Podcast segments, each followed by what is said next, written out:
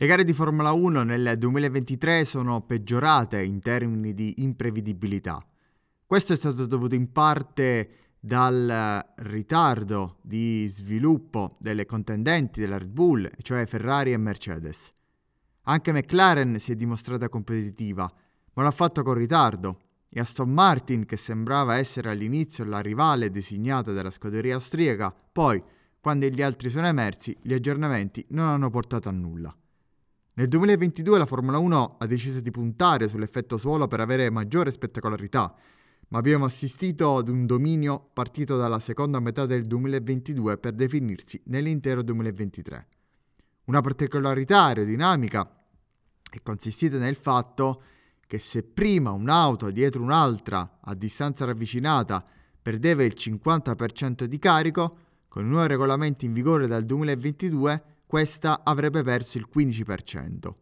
Dunque meno surriscaldamento delle gomme anteriori e dunque maggiore probabilità di battaglie ravvicinate e prolungate ruota a ruota.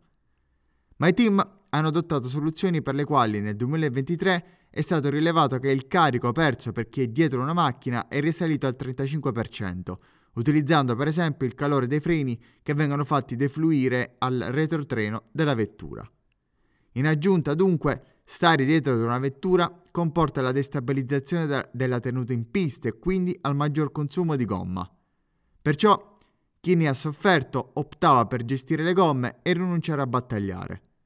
Non a caso il Gran Premio di Las Vegas ha avuto tante battaglie perché le basse temperature di asfalto ed aria hanno permesso alle gomme di respirare e funzionare meglio.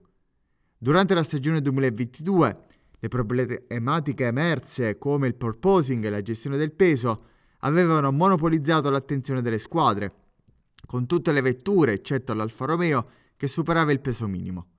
Risolti i problemi iniziali, nella scorsa stagione le squadre hanno approfondito gli aspetti meno ovvi dell'effetto suolo, facendo scoperte costanti. Il 2023 è stato caratterizzato dai concetti, non solo in termini di design delle carrozzerie, ma anche riguardo alle modalità operative delle vetture. Le lezioni apprese non sono state limitate alle squadre, ma hanno coinvolto anche organizzatori e fornitori.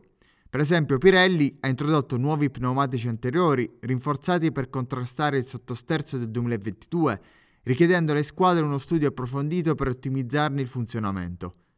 Per prevenire il porposing, la FIA ha imposto restrizioni a fondo e diffusore, comportando una perdita di circa mezzo secondo nei tempi sul giro, in media. Queste modifiche hanno spinto le squadre a girare più basse, con effetti sorprendenti, come nel caso della Mercedes che aveva adottato una strategia opposta. In aggiunta, secondo me, ha influito il budget cap, che da un lato ha salvaguardato l'esistenza dei team minori, ma dall'altro li ha costretti ad ingaggiare tecnici che hanno dovuto intraprendere la strada della scopiazzatura degli altri, che da sempre è presente in Formula 1.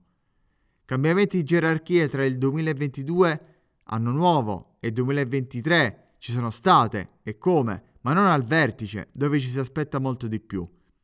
La FIA ha riconosciuto la discrepanza tra ciò che lo spirito del, nu- nu- del nuovo regolamento dice e ciò che in realtà accade in pista, ma probabilmente non farà nulla fino al 2026, anno in cui ci sarà un nuovo cambio di regolamento tecnico, scrivendo in maniera diversa il principio dell'effetto suolo e delle scie non deleterie per chi insegue.